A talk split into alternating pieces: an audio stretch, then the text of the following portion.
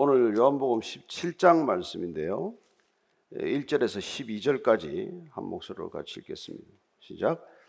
예수께서 이 말씀을 하시고 눈을 들어 하늘을 우러러 이르시되 아버지여 때가 이르렀사오나 아들을 영화롭게 하사 아들로 아버지를 영화롭게 하게 하옵소서.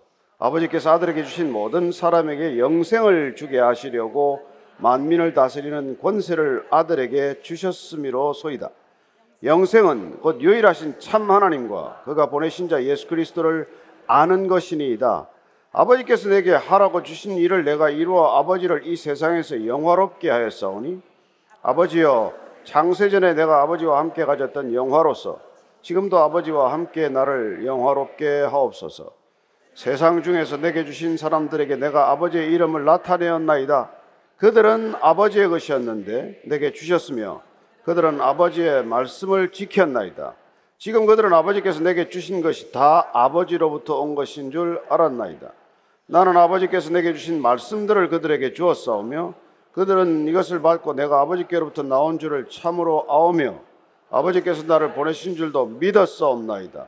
내가 그들을 위하여 비옵나니 내가 비옵는 것은 세상을 위함이 아니요 내게 주신 자들을 위함이니이다. 그들은 아버지의 것이로소이다. 내 것은 다 아버지의 것이요 아버지의 것은 내 것이온데 내가 그들로 말미암아 영광을 받았나이다. 나는 세상에 더 있지 아니하오나 그들은 세상에 있사옵고 나는 아버지께로 가옵나니 거룩하신 아버지여 내게 주신 아버지의 이름으로 그들을 보존하게 하사 우리와 같이 그들도 하나가 되게 하옵소서. 내가 그들과 함께 있을 때 내게 주신 아버지의 이름으로 그들을 보존하고 지켰나이다. 그 중에 하나도 멸망하지 않고 다만 멸망의 자식뿐이오니 이는 성경을 응하게 함이니이다. 아멘. 하나님 아버지, 설익은 것을 두고 떠나는 마음처럼 아직도 여전히 미숙하지만 제자들을 놓고 떠나는 우리 주님의 말씀, 주님의 마음을 듣습니다. 오늘 저희를 향한 주님의 마음이라고 믿고 저희들도 그 말씀의 마음에 담아 주님을 따르는데 부족함이 없게 하여 주옵소서. 예수님 이름으로 기도합니다. 아멘. 예, 이제 곧 떠나십니다. 곧 떠나실 텐데 이제 뭐 하실 말씀을 거의 다 하셨죠. 요한복음 13장에서 16장까지의 말씀은 주님께서 반드시 이 말씀 하셔야 할 유지와도 같은 유언과도 같은 말씀을 다 하셨습니다. 핵심 키워드는 성령님이십니다. 또 다른 보혜사 성령, 나는 간다. 그러나 보혜사 성령이 오실 것이다. 그리고 너희들을 잘 인도해 갈 것이다. 안심하라. 지금은 슬프겠지만, 근심하겠지만은 그 슬픔이 도리어 기쁨이 될 것이다. 이런 약속, 어마어마한 약속이에요. 상상할 수 없는 약속입니다. 그런 약속을 남기고 이제 기도를 시작하십니다. 기도의 장소는 아마 뭐 기드론 시내를 넘어서 겟세만의 동산으로 가는 도중 어디가 아닌가 이렇게 생각할 수도 있겠어요. 어쨌건 오늘 이 기도를 한번 같이 들어보도록 하겠습니다. 17장 이 기도문은 세 부분으로 나눠져 있는데 오늘 이걸 두 분, 두 덩어리로 나누어서 이렇게 볼까 합니다. 먼저 1절입니다. 시작. 예수께서 이 말씀을 하시고 눈을 들어 하늘을 우러러 이르시되 아버지여 때가 이르렀사오니 아들을 영화롭게 하사 아들로 아버지를 영화롭게 하게 하옵소서. 어, 흔히 이 기도는 대제사장의 기도라고 이렇게 불립니다. 하나님과 인간의 끊어진 관계를 이어주는 역할이 대제사장의 역할 아닙니까?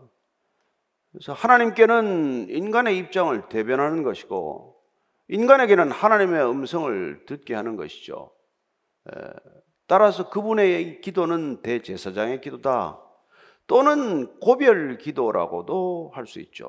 이제 마지막 떠나기 전에 정말 이별을 고하는 기도이기도 합니다. 기도의 시작은 아버지여로 시작이 돼요. 그분은 늘 아버지라고 하나님을 부르셨습니다. 이게 바리새인들이나 율법학자들이나 대제사장의 속을 비위를 긁어 놓은 것이죠. 어느 누구도 하나님을 아버지라고 부르지 않던 시대예요. 어, 예레킴 저기 저 요아킴 예레미야스라는 이 학자가 쭉 조사를 해보니까 사실 아버지라고 이렇게 예수님께서 기도에 부르신 것은 처음이에요. 그래서 마틴 루터 같은 사람은 하나님을 아버지라고 부르는 것보다도 더 최상의 호칭, 가장 그분의 속성을 드러내는 표현은 없다. 우리가 너무 쉽게 이걸 아버지라고 불러서 이 뭐 못난 인간 아버지하고 자꾸 비교를 하게 되고 그럴 수도 있는데 하나님을 아버지라고 부르는 건 어마어마한 일이에요. 그리고 그분이 먼저 그렇게 아빠, 아버지라고 부르라고 또 가르치셨습니다. 제자들에게도.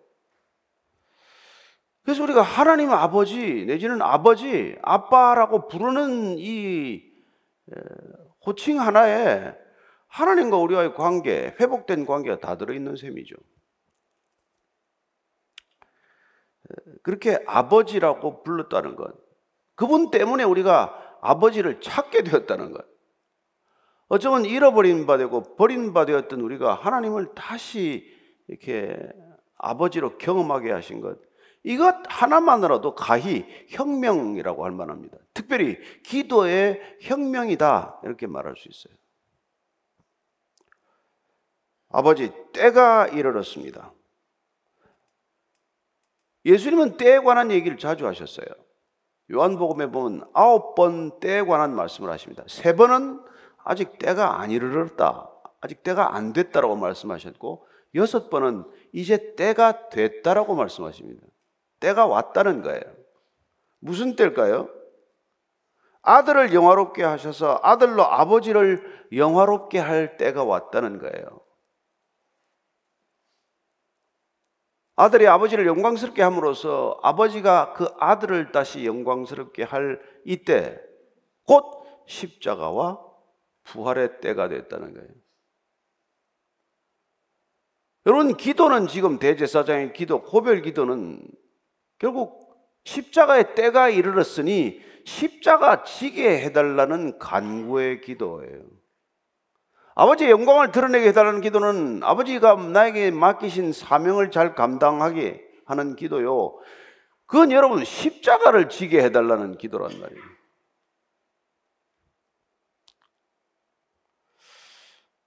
참 안타까운 일이죠. 어떻게 이런 기도를 할 수 있을까요? 십자가를 지게 해달라. 그 십자가를 져야 그분의 소명은 끝나고 그리고 약속하신 보혜사 성령이 오시게 되고 그러면 이제 남겨두고 떠나는 제자들이 예수님이 걸었던 길 하셨던 사명을 잘 감당하게 될 것이기 때문에 그렇다는 거예요. 그걸 위해서 오셨고 이제 그게 마지막 고비에 이르렀고 이제 끝까지 그 소명을 잘 완수하게 도와주십시오. 그게 기도 아닙니까? 예. 2절 같이 읽습니다. 시작. 아버지께서 아들에게 주신 모든 사람에게 영생을 주게 하시려고 만민을 다스리는 권세를 아들에게 주셨으리로소이다. 왜 이렇게 그렇게 십자가를 지게 해달라는 기도를 하냐? 그건 아버지께서 아들에게 주신 모든 사람, 지금 예수님을 따르는 사람들이죠. 그들에게 영생을 주게 하시려고 네, 영생을 주게 하시기 위해서 그렇게 하시려고 이런 기도를 드린다는 거예요. 그리고 만민을 다스리는 권세를 아버지께서 제게 주셨기 때문에 만민을 다스리는 권세로 뭐 합니까? 뭘 하기 위해서 그 권세를 주셨다고 말합니까? 하나님께서 하늘과 땅의 모든 권세를 아들에게 주셨는데 그 아들이 그 권세로 뭘 다른 자기 사욕을 차리겠다는 겁니까? 자기 개인의 목적이 있습니까? 그는 오직 아버지께서 내게 맡기신 사람들에게 영생을 주는 것이 그 권세를 쓰는 유일한 목적이요 방법이라는 것입니다. 영생을 주어서 그들로 하여금 죽음에서 생명으로 옮겨 놓는 게 그분의 사명이고 그 일을 위해서 이 땅에 오셨고 그 목적을 이루기 위해서 마지막까지 그 사명, 그 길을 완주할 수 있도록 기도하고 있는 거예요. 그게 우리가 요한복음 17장 대제사장의 기도가 의미하고 있는 바죠. 끝까지 십자가의 길을 완주하게 해달라. 왜 십자가의 길을 완주해야 합니까? 주님께서 내게 맡기신 사람, 보통은 맡기면 다스리죠. 조종하죠. 통제하죠. 내 사람처럼 여기죠. 그래서 어떻게든지 사람을 이렇게, 이렇게 뭐 틀고 저렇게 들어서 내가 원하는 대로 사람을 끌고 간단 말이에요. 그게 돈과 조직이 하는 일이에요. 이 수많은 이 땅에 무슨 뭐 비즈니스니 뭐니 하는 게 다 뭔데요? 여러분들을 그 누군가 원하는 목적으로 끌고 가기 위해서 무슨 단체도 만들고 조직도 만들고 무슨 온갖 인간이 만드는 것들은 다 그걸 위한 거란 말이에요. 자기 목적, 자기 성취, 자기를 드러내는 것. 그런데 예수님은 그 때문에 한 게 아니란 말이에요.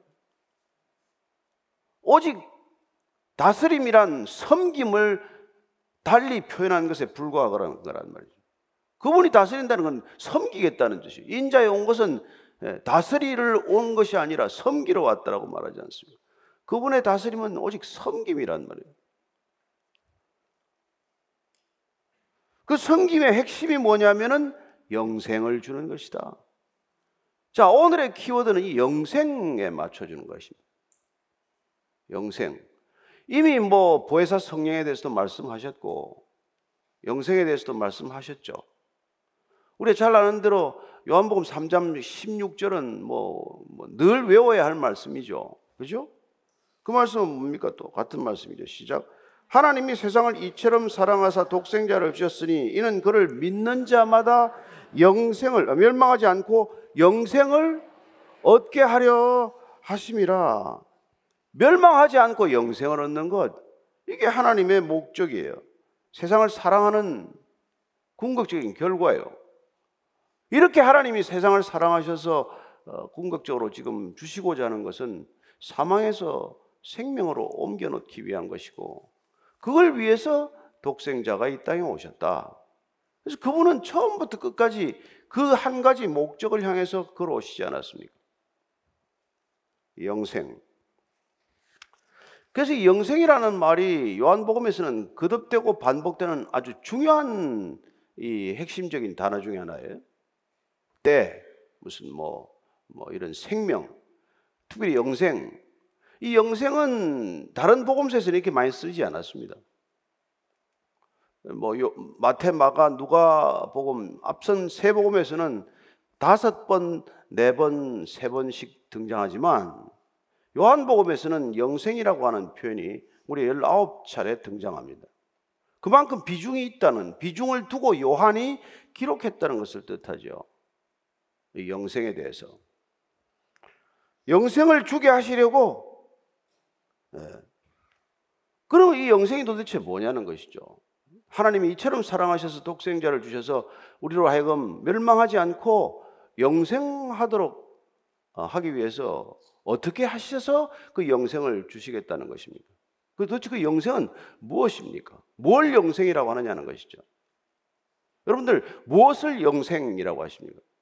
죽어서 천국 가서 영원히 사는 것이 영생입니까? 문자적인 의미로 따진다면 영생은 예, 영원한 생명의 시간을 말하겠죠. 문자적으로만 본다면 영생, 영원한 생명이다.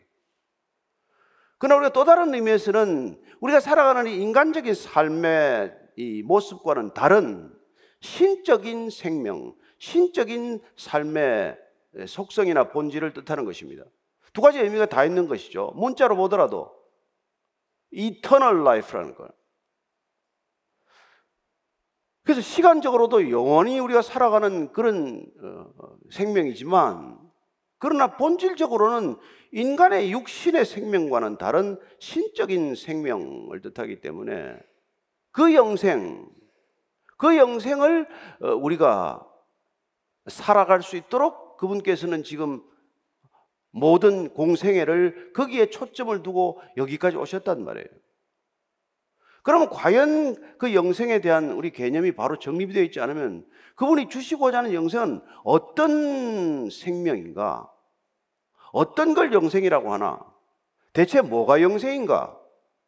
이걸 오늘 조금 더 구체적으로 들여다보기 위해서 우리는 마태복음 19장에 그 부자 관원과 예수님과의 대화를 한번 다시 볼 필요가 있어요. 마태복음 19장 16절 17절입니다. 어떤 사람이 주께 와서 이르되 선생님이여 내가 무슨 선한 일을 하여야 영생을 얻으리까? 예수께서 이르시되 어찌하여 선한 일을 내게 묻느냐? 선한 일은 오직 한 분이시니라. 내가 생명에 들어가려면 계명들을 지키라. 이 어떤 사람이라도 되어 있지만 다른 복음서를 쭉 종합해 보면 그는 젊은 부자 관원이에요. 젊으니까 뭐 젊음도 있고 부자니까 돈도 있고 관원이니까 권력도 있고 다 가졌어요. 이 사람이 영생이 내게 있나 없나가 미심쩍은 거예요. 확실하다면 왜 찾아왔겠어요? 그게 불안하니까 온 거 아닙니까? 와서 예수님께서 선한 선생님, 어떻게 하여야 영생을 얻을 수 있습니까? 예수님은 그 질문 자체가 틀렸다는 것을 가르쳐 주십니다. 첫째, 내가 선한 선생님이라고 나를 불렀냐? 선한 분은 하나님 한 분밖에 안 계시다. 선한 분은 하나님 한 분밖에 안 계시다는 것은 인간의 하는 모든 행동이나 행위의 동기가 선하지 않다는 것을 지금 말씀하고 계신 거예요. 저나 여러분이 무슨 일을 하더라도 우리가 선한 동기로 하는 것이 불가능한 존재입니다. 그래서 성령이 오셔야 되는 거예요. 그 때문에 성령을 보내주신 것입니다. 근데 이 성령을 받지 않은 한 부자 관원 청년이 와서 내가 어떻게 선한 일을 해야, 어? 나는 어떤 일을 해야 영생을 받을 수 있냐? 자, 일을 한다는 것은 행위를 말하는 것이죠. 그는 지금 영생을, 어, 첫째는 행위의 결과로 보고 있다는 것이고, 두 번째, 어떻게 해야, 어떤 행위의 결과 나는 영생을 얻을 수 있느냐라고 말함으로써 그 영생을 소유의 개념에서 이해하고 있다는 것을 알 수 있습니다. 내가 무슨 일을 해야 영생을 얻느냐? 영생을 그는 내가 어떤 행위의 결과로 주어지는 반대급부 내지 보상으로 생각하고 있다는 것을 뜻하는 것이고 그의 머릿속에는 그렇게 해서 내가 반대급부로 주어진 그런 영생을 마치 내가 지금까지 가졌던 권력이나 돈의 하나처럼 소유할 수 있는 대상으로 이해하고 있다는 것을 예수님이 아시기 때문에 예. 그렇게는 안 된다는 것을 지금 깨닫게 해주시기 위해서 말씀하시는 것이죠. 예. 그래서 뭐라고 하는 거니까 너 첫째는 예? 선한 분은 오직 하나님 한 분밖에 안 계시다. 그리고 내가 생명에 그 영생에 내가 들어가려면 영생은 내가 갖고 안 갖고의 문제가 아니라 주고 받고의 문제가 아니라 내가 들어가느냐 들어가지 못하느냐 내가 영생 안으로 들어가느냐 못 들어가느냐의 문제이기 때문에 내가 들어가려고 하려면 계명을 지켜야 한다. 이렇게 지금 다시 우회적으로 말씀을 해주고 계신 거예요. 이 부자관원의 머리는 오직 행위와 소유라고 하는 두 가지 큰 프레임, 틀 속에서 영생을 이해하고 있단 말이에요. 내가 무슨 일을 해야 영생을 내가 뭐 받게 되겠지. 그래서 내가 그 영생 받으면 내가 호주머니에 가지고 있다가 죽으면 내가 그 마치 호주머니에서 꺼내 쓰듯이 영생이라고 하는 또 다른 생명을 펼쳐서 살면 되는 거지 뭐. 이런 정도로 생각하는 거란 말이에요. 예수님은 영생은 그런 내 그 얼룩진 행위, 내 동기가 항상 불순한 동기에서 예?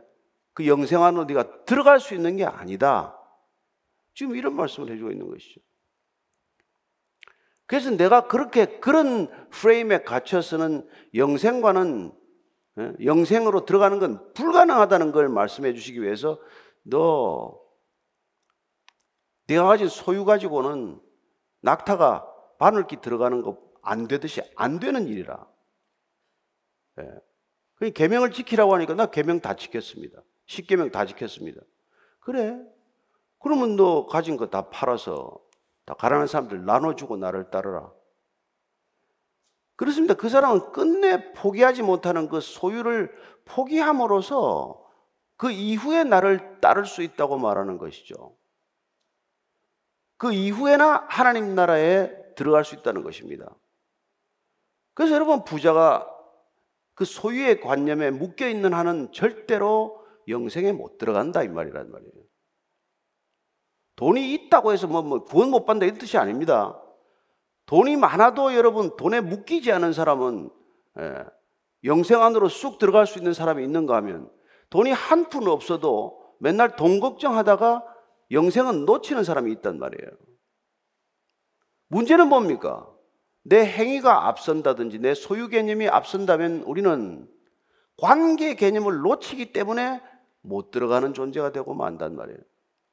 그래서 죽도록 교회에서 수많은 헌신과 구제를 헌금이라고 하는 행위를 했음에도 불구하고 그 행위의 반대급부로 영생을 바라고 구원을 바라고 하나님 나라를 상속하고자 하는 욕망에 묶여 있는 한 불가능한 일이에요.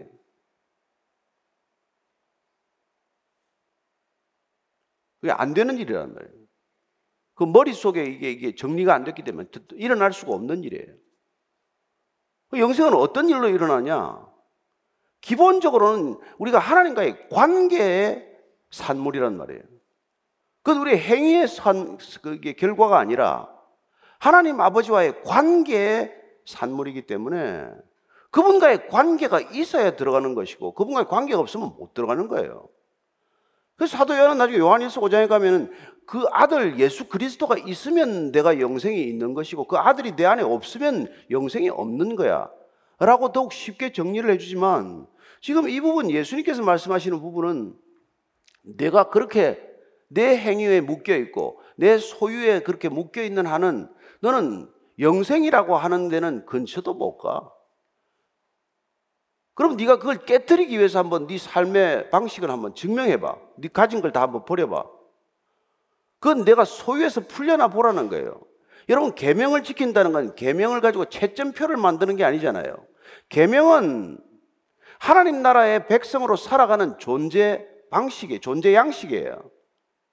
그렇게 사는 걸 주님께서 벌써 인사 고가표를 만들고 채점표를 만들어서 얘들이 십계명을 잘 지키나 얼마나 잘 지키나 점수를 해서 커트라인을 80점을 두고 80점 밑으로는 다 낙제고 80점 위로만 뽑는다 이게 아니란 말이에요. 그 계명을 주신 까닭은 하나님과의 관계를 본질적으로 경험하고 나지 않으면은 그래서 그 관계가 가져오는 진정한 변화가 우리 인생 가운데 일어나지 않으면은 아무 소용이 없는 일이란 말이에요. 그게 바리새인들이 혼이 난 이유란 말이에요. 그들은 죽도록 채점표를 가지고 살았지 정작 그 채점표를 올리는 걸 80점에서 90점에서 95점으로 올리는 게 목적이었지 정작 하나님을 아는 것 하나님과의 관계가 일으키는 변화, 본질적으로 그분의 사랑을 받음으로써 그분의 사랑이 일으키는 변화를 경험하지 못했기 때문에 아무 쓸데없는 짓을 하다 가는 거란 말이에요. 저는 오늘 예수님께서 정말 우리 각자에게 이런 중요한 말씀을 해주시는 거예요. 그래서 오늘 영생에 대해서 정말 한마디 기가 막힌 정의를 내려주시는 거예요. 그게 3절 말씀입니다. 시작. 영생은 곧 유일하신 참 하나님과 그가 보내신 자 예수 그리스도를 아는 것이니다. 영생은 아는 것이래요. 영생은 알미라고 말합니다. 영생은 하나님과 그의 보내신 자 예수 그리스도를 아는 알미라고 말합니다. 그럼 이때 아는 건 뭐예요? 아는 건 여러분 히브리어나 헬라어에서 알미란 깊은 관계, 정말 지극한 친밀감을 유지하는 관계를 말한단 말이에요. 그래서 예를 들어서 뭐 천사가 나타나서 마리아에게 내가 아들을 잉태할 것이다. 그때 마리아가 뭐라 대답합니까? 아니, 내가 남자를 알지 못하는데 어떻게 그런 일이 일어날 수 있습니까? 남자를 알지 못한다고 할 때, 뭘 남자를 왜 몰라요? 여자가 남자를 모르는 남자가 여자가 어디 있어요? 근데 그런 남자를 그렇게 친밀하게, 예, 벌거벗어서나 서로 부끄러워하지 않을 만큼 그렇게 잠자리를 같이 하듯 그렇게 아는 관계가 아니란 말이에요. 근데 그렇게 우리가 하나님과 예수 그리스도를 알아야 그 아는 관계가 그 아는 관계가 일으키는 우리 삶의 변화가 그게 영생이란 말이에요. 지금 그 얘기를 하는 거란 말이에요.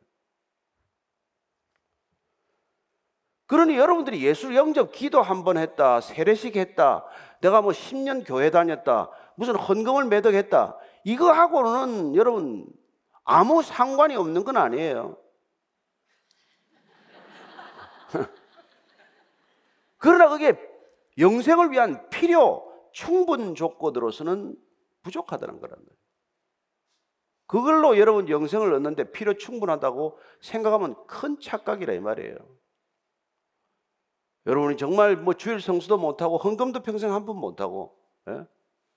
뭐 교회 봉사라고 변변히 해본 적도 없고 아우리치 한 번 못 가더라도 날마다 예수님을 생각하고 그분의 사랑을 받고 사랑을 누리고 그분의 사랑으로 내 삶이 날마다 변화하고 있다면 하나님 나라의 시민으로서 하나님의 모습과 형상을 회복하고 있다면 그런 영생을 이미 살고 있는 사람이란 말이에요.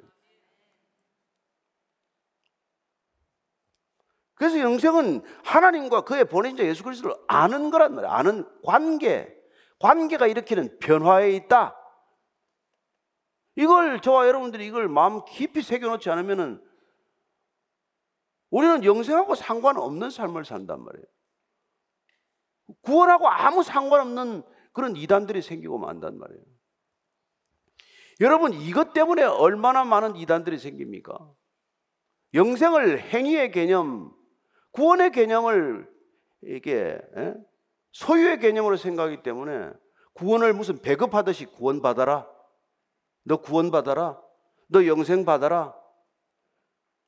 내가 나눠주마. 그게 이단 교주들이 하는 거란 말이에요. 그래서 그들은 끊임없이 행위를 요구하고 소유를 포기하라고 말해. 다 버려. 내 발 앞에. 그래서 여러분 그들은 그들 머릿속에도 그런 개념이 있는지는 내가 모르겠으나 이단 교주라고 하는 작자들 아니 또 이단 비슷한 정통을 주장하는 자들도 늘 여러분 여러분들의 소유를 포기하라고 말하는데 정작 그 소유를 포기하게 만드는 행위를 통해서 그들이 마치 영생이 온 것처럼 예? 그들이 마치 구원을 받은 것처럼 그렇게 착각하게 만든단 말이에요. 이 얼마나 나쁜 행위라는 걸, 얼마나 사악한 행위라는 걸 이게 예수님께서는 말씀해 주고 계신 것이죠. 자, 초대교회는 1세기 때든 여러분 누구나 다 예수를 믿는다면 다 버려야 돼요. 마치 갈대아 우를 떠났던 아브라함처럼 본토 친척 아비 집을 다 떠나야 예수 따라갈 수가 있었어요. 그러니까 누구든지 이 베드로처럼 나중에 베드로가 우리는 뭐 전토나 자식 다 버렸는데 우리는 어떻게 됩니까? 그들도 아직까지 그 버리는 행위가 마치 영생을 보상하는 것처럼 생각하고 있는 한 아직도 구원 못 받은 존재나 마찬가지란 말이에요. 그래서 예수님께서는 그들의 구원을 위해서, 제자들의 영생을 위해서 그분도 끝내 십자가를 지시고 가셔서 보혜사 성령을 보내줘서 제자들도 이미 그 영생을 받아야 그들이 다시 거듭나야 그들이 성령 세례받고 정말 관계를 본질적으로 변화를 경험해야 그래야 여러분 하나님 나라가 열린단 말이에요. 그런 변화를 일으킨 사람들의 무리가 교회가 될 것이고 그런 교회를 위해서 예수님께서는 십자가를 지시는 거란 말이죠. 이 땅에 없는 공동체를 위하여.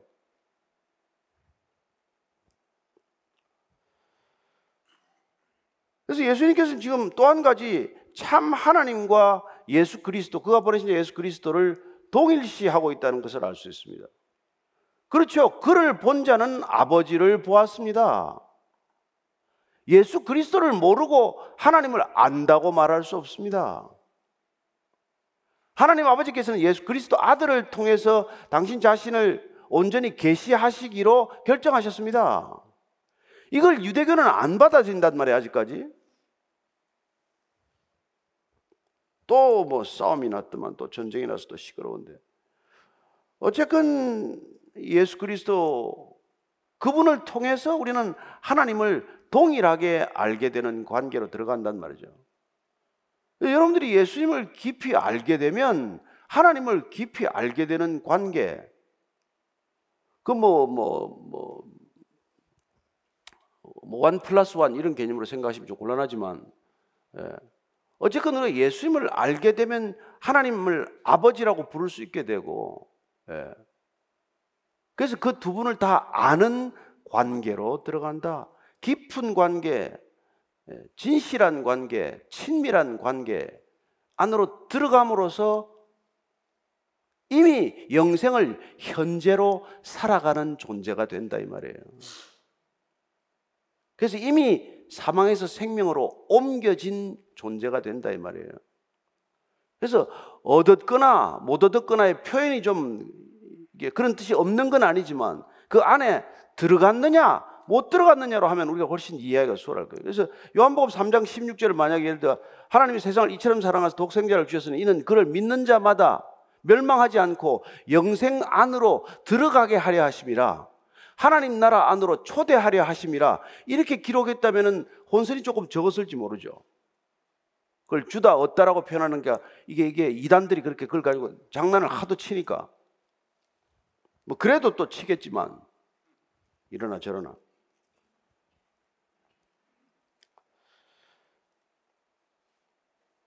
그래서 우리는 이 영생을 갖다가 절대로 여러분들이 무슨 뭐 뭐, 뭐, 앞으로 저는 뭐 40일 작정 기도를 하겠습니다. 뭐 1년간 새벽 기도 해볼게요. 그건 할 수 있어요. 해, 도뭐 좋은 일이에요. 다 좋은 일이에요. 그러나 그것 때문에 여러분에게 영생이 증진되거나 구원의 질이 높아지거나 이런 게 아니란 말이에요. 여러분들이 점점 하나님과의 관계는 친밀해질 수 있을 것이고 예? 예수 그리스도를 따라가는 목적은 더 분명해지고 십자가를 지는 힘은 더욱더 왕성해질지 모르지만 그러나 그 모든 것들이 이미 이루어졌기 때문에 우리가 걸어가는 후속 조치에 불과하다는 것이죠. 4절 5절입니다. 시작. 아버지께서 내게 하라고 주신 일을 내가 이루어 아버지를 이 세상에서 영화롭게 하였사오니 아버지여 장세 전에 내가 아버지와 함께 가졌던 영화로서 지금도 아버지와 함께 나를 영화롭게 하옵소서. 예수님께서는 당신이 누구신지 소위 나는 어, 뭐 생명의 떡이다, 세상의 빛이다 이런 일곱 가지 선언을 통해서 그분이 예수님의 예수님 되심, 예수님의 하나님 되심, 예수님의 구원자 되심을 다 공포하셨어요. 그 모든 것들이 다 밝히신 이유는 아버지께서 내가 이 땅에서 하라고 하신 일을 다 하기 위한 것들이라는 것이죠. 그래서 내가 이 땅에서 주어진 소명을 다 함으로써 그분은 하나님을 영광스럽게 하셨다. 영광이란 그 본질이 늘 드러나는 걸 뜻해요. 예.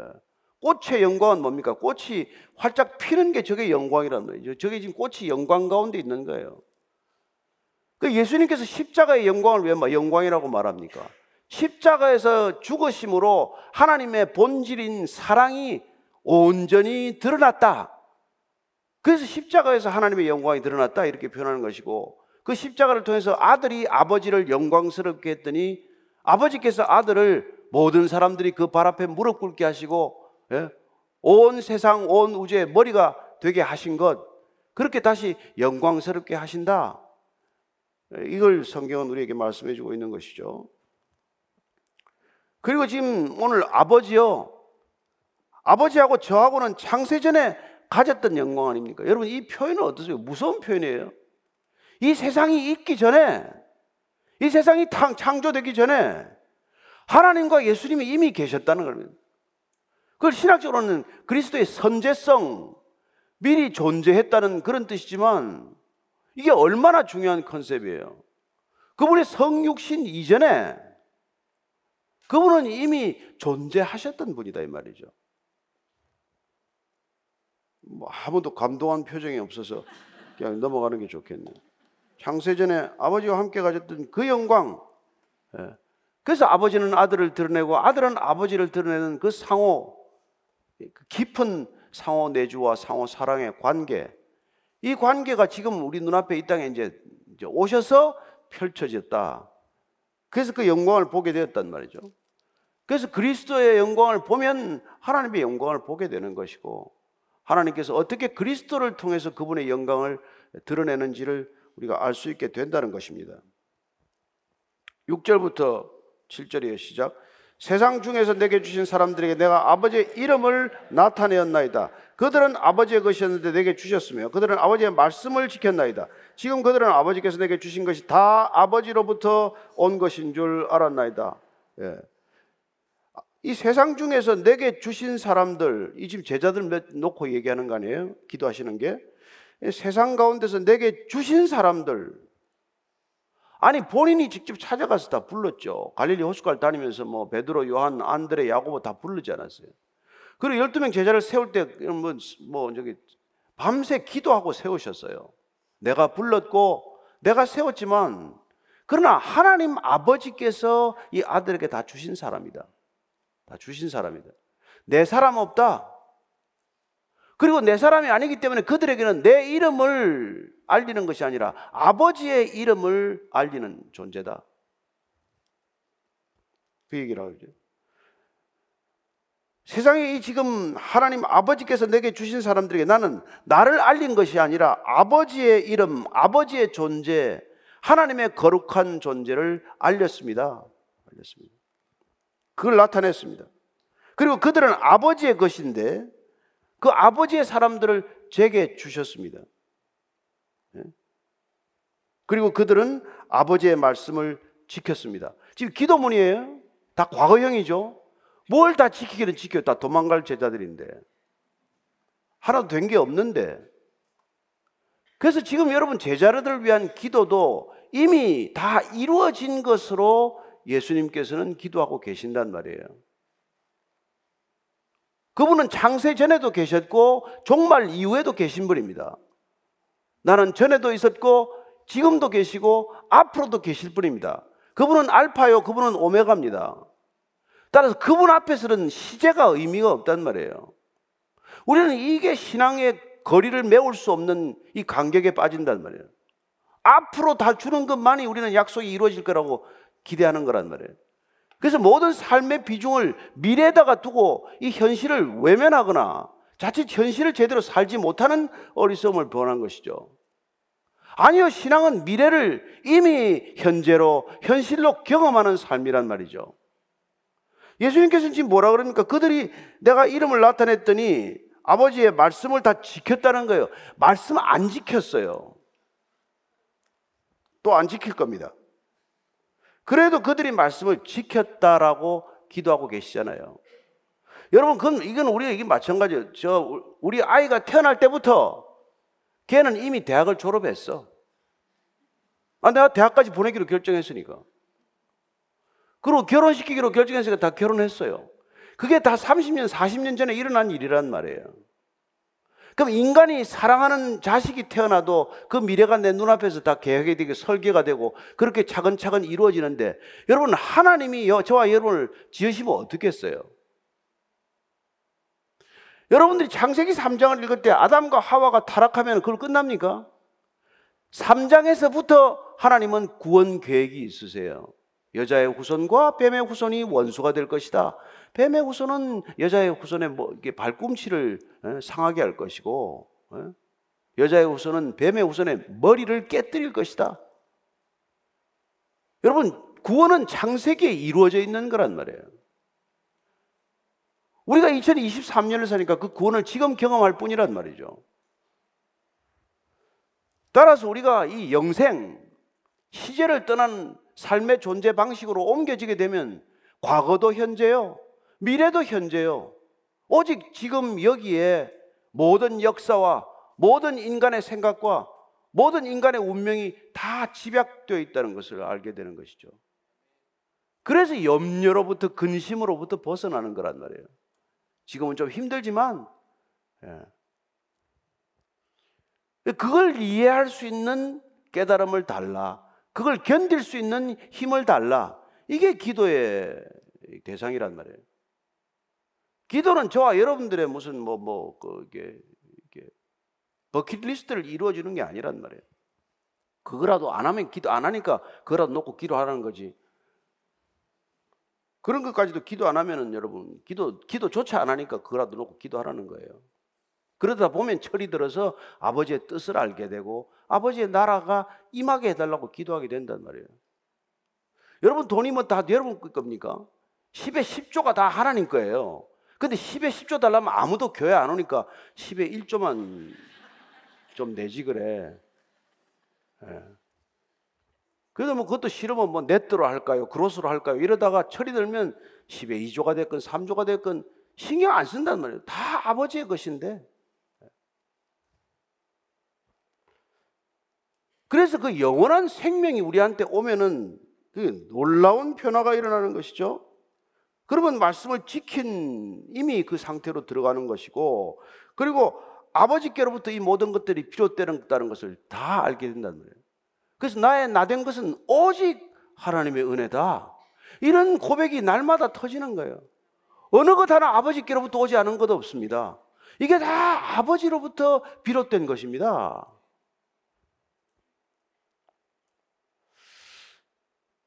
그래서 여러분들 이 앞에 보면은 예, 10장 요한복음 10장 27절에서 29절까지를 한번 다시 읽어보요 시작. 내 양은 내 음성을 들으면 나는 그들을 알며 그들은 나를 따르느니라. 내가 그들에게 영생을 주노니 영원히 멸망하지 아니할 것이요 또 그들을 내 손에서 빼앗을 자가 없느니라. 그들을 주신 내 아버지는 만물보다 크시며 아무도 아버지 손에서 빼앗을 수 없느니라. 예. 그래서 우리는 그분의 음성을 듣고 그분을 따르기 시작하는 까닭은 우리 안에 그분이 주신 생명이 있기 때문이고 이 생명은 누구도 빼앗지 못한다. 예. 그건 누구에게도 빼앗기지 않는다. 누가 그리스도의 사랑, 그리스도에서 빼앗을 수 있고 할 수 있냐? 그러니까 여러분 담대해지는 거란 말이에요. 누가 하나님을 대적하랴? 이런 얘기를 하는 거죠. 예, 그렇게 되면 우리가 궁극적으로 아, 뭐로부터 자유해지는지를 알게 된단 말이에요. 왜 자유해지는지를 안단 말이죠. 영생은 자유함이에요. 그래서 요한복음 8장 31절, 32절 이렇게 말하는 것입니다. 그러므로 예수께서 자기를 믿은 유대인들에게 이르시되 너희가 내 말에 거하면 참으로 내 제자가 되고 진리를 알지니 진리가 너희를 자유롭게 하리라. 이게 다 영생이 오면은 그분 안에서 모든 묶인 것들로부터 풀려날 줄로 믿습니다. 저는 여러분들이 참 자유를 경험하게 될 줄로 믿습니다. 이런 놀라운 일이 왜 일어납니까? 그분께서 우리에게 주신 값없이 주신 그 생명, 영원한 생명 때문에 일어난 생명 현상이란 말이에요. 생명 현상. 그래서 그건 우리의 행위와 관계없는 거란 말이에요, 행위와. 이 생명 현상으로 이제 시작된 우리의 새로운 행동 양식은 계명이라고 하는 것을 지켜내는 그런 하나님과의 백성, 그 백성들과의 주셨던 그런 존재 방식을 우리가 그냥 구현할 뿐이란 말이에요. 자연스럽게 그렇게 되는 것이죠. 또 하나가 우리가 잘 아는 대로 예, 진리 안에서 뭐 자유할 뿐만 아니라 우리가 사망으로부터도 자유해지는 그런 놀라운 경험을 하게 되는 것이죠. 그래서 11장 25절 26절 이렇게 선언하시는 것입니다. 예수님께서. 예수께서 이르시되 나는 부활이요 생명이 나를 믿는 자는 죽어도 살겠고 무릇 살아서 나를 믿는 자는 영원히 죽지 아니하리니 이것을 내가 믿느냐? 영생이 오면은 죽음으로부터의 자유를 경험한단 말이에요. 진리 안에서의 자유, 죽음으로부터의 자유. 이 자유 때문에 예수님께서는 십자가를 지시고 우리에게 영원한 생명을 약속하시는 것입니다. 그거 들어와서 여러분들이 뭐 다른 것들 뭐 부수적인 것들이 많이 있겠지만 아, 죽을 목숨도 살린다는 말을 들었더니 무슨 암 선고를 받았는데 살아났네. 그럴 수 있어요. 예.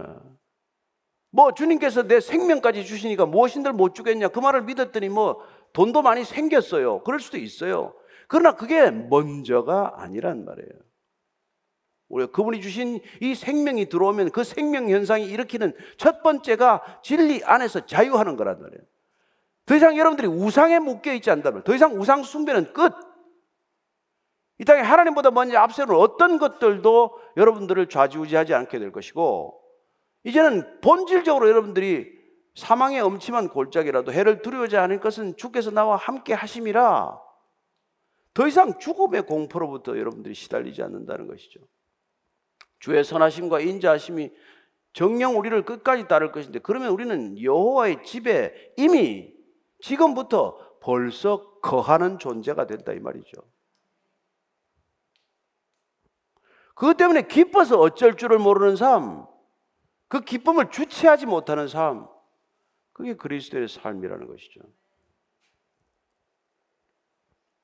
자, 8절입니다. 시작. 나는 아버지께서 내게 주신 말씀들을 그들에게 주었사며 그들은 이것을 받고 내가 아버지께로부터 나온 줄을 참으로 아오며 아버지께서 나를 보내신 줄도 믿었사옵나이다. 그분이 아버지께서 내게 주신 건 말씀을 주셨어요. 예수님께서 전한 것도 오직 말씀입니다. 그래서 이건 어떻게 보면 공생의 3년의 사역 보고서인데 사역 보고는 한 줄이에요. 나는 말씀 사역으로 시작해서 말씀 사역으로 끝내고 간다. 그분은 말씀을 주십니다.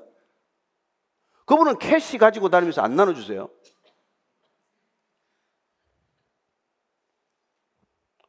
여러분들이 말씀을 받지 않으면 뭐 예수님하고 생활하기 어렵습니다. 여러분들이 무슨 그런 예, 말씀 이외의 것들 가지고 자꾸 교제를 하려다 하다 보니까 무슨 뭐 딴 데 이상한 데도 가고 또 끌려가고 이런 짓을 하는데 여러분 성경이면 족한 줄로 믿으세요. 성령 한 분이면 족한 줄로 믿으세요. 그 성경과 성령으로 여러분들이 독립된 개체로 살아갈 수 있도록 자유로운 믿음의 사람으로 살아갈 수 있도록 십자가에 달리신 것입니다. 그분의 죽음을 헛되게 만들지 마십시오. 9절 10절입니다. 시작. 내가 그들을 위하여 비옵나니 내가 비옵는 것은 세상을 위함이 아니요 내게 주신 자들을 위함이니이다. 그들은 아버지의 것이로소이다. 내 것은 다 아버지의 것이요 아버지의 것은 내 것이온데 내가 그들로 말미암아 영광을 받았나이다. 아 이제는 세상을 위해서 빌지 않아요. 제자들을 위해서 빌고 있습니다. 기도하는 목적이 세상과 제자들은 대척점에 있어요. 제자들은 세상 속에 살 것입니다. 세상에 여전히 있을 것입니다. 그분은 떠나십니다. 그분은 아버지께로 가십니다. 그러나 제자들은 여전히 세상에 있을 것입니다. 세상을 떠나서 그들만의 리그를 만들지 않을 것입니다. 그들만 떠나서 무슨 수도원에서 감금된 생활하지 않을 것입니다.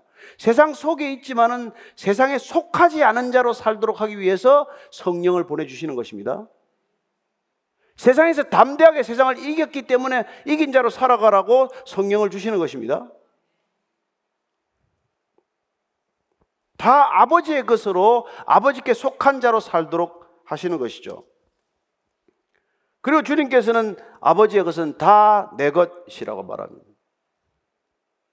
그들로 말미암아 영광을 이미 받았다라고 말씀하십니다. 그분께는 이미 모든 것이 다 이루어질 것이죠.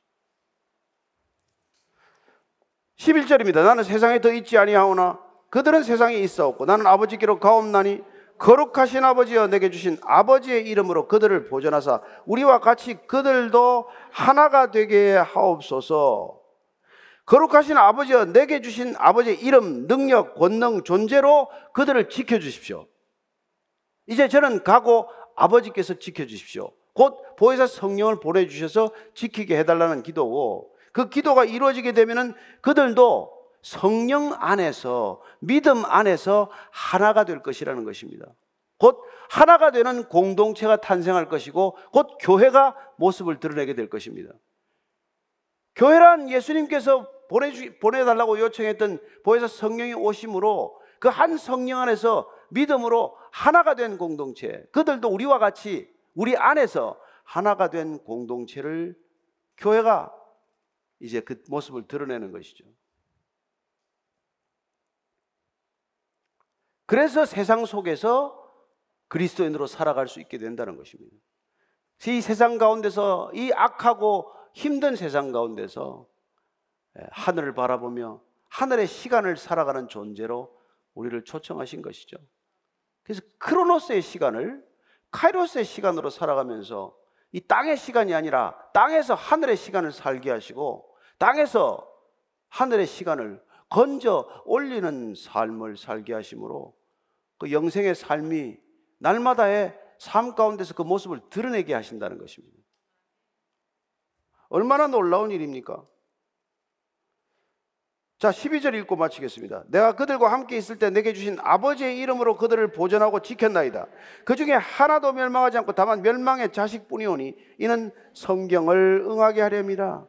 아버지의 이름으로 저는 그들을 다 지키고 여기까지 왔습니다. 근데 한 사람도 잃지 않았는데 왜 안 잃었어요? 멸망의 자식은 잃었죠.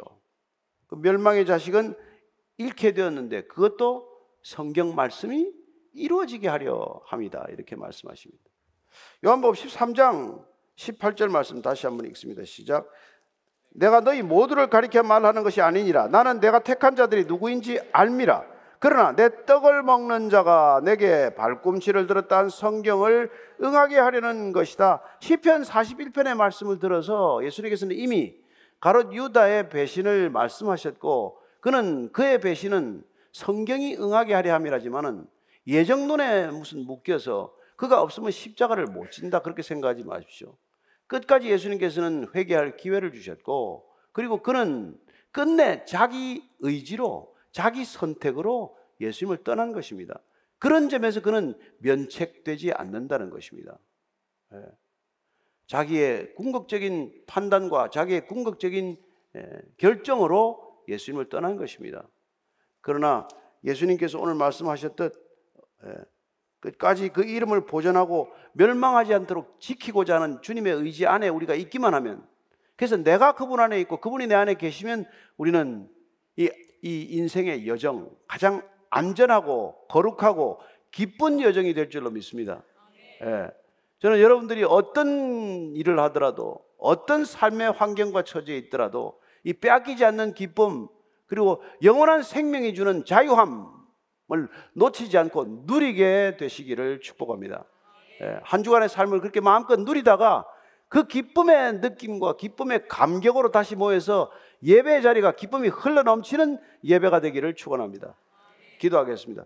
하나님 아버지, 우리 같이 한번 기도하겠습니다. 주님, 제가 무엇을 받았는지 알게 하옵소서. 제 안에 무엇이 있는지 알게 하여 주옵소서. 주님이 제 안에 계시다면 제 삶은 어떤 변화를 경험해야 하는지 주님 제 변화를 지켜보셨고 제 변화를 이끌어 가시고 제가 점점 주님 닮아가는 모습으로 여기까지 인도하신 줄로 믿습니다. 하나님 베이직교회 성도 한분한 분들이 무엇을 해서가 아니라 내 안에 잉태된 생명으로 인해서 한 사람 한 사람의 일상의 삶 가운데 생명의 현상, 영생의 생명이 드러나게 하여 주옵소서. 그들의 삶에 근심과 걱정이 떠나가게 하시고 그들의 능력이 세상을 넘어서는 탁월한 지혜가 되게 하시고 그리고 한분 한 분의 놀라운 믿음의 결단이 이 세상을 넉넉히 이기는 결단이 되게 하여 주옵소서. 하나님 놀라지 말라 두려워하지 말라 내가 너와 함께 함이라 약속하셨던 그 하나님께서 우리에게 영생의 생명으로 함께 하셨사오니 하나님 진리 안에서 자유하게 하시고 그리고 죽음으로부터 자유하게 하시고 온전한 자유를 날마다 선포하고 날마다 누리는 담대한 믿음의 형제 자매들 되게 하여 주옵소서. 하나님 아버지, 이 감사, 이 감격, 이 감동을 무슨 말로 표현하겠습니까? 오직 주 앞에 엎드려 때로는 눈물을 쏟을 뿐이고 때로는 혼자서 찬양을 올려드릴 뿐입니다. 주님 우리의 인생 받으셔서 주님이 원하시는 곳에 아름답게 꽃 피게 하여 주옵소서. 예수님 이름으로 기도합니다. 아멘.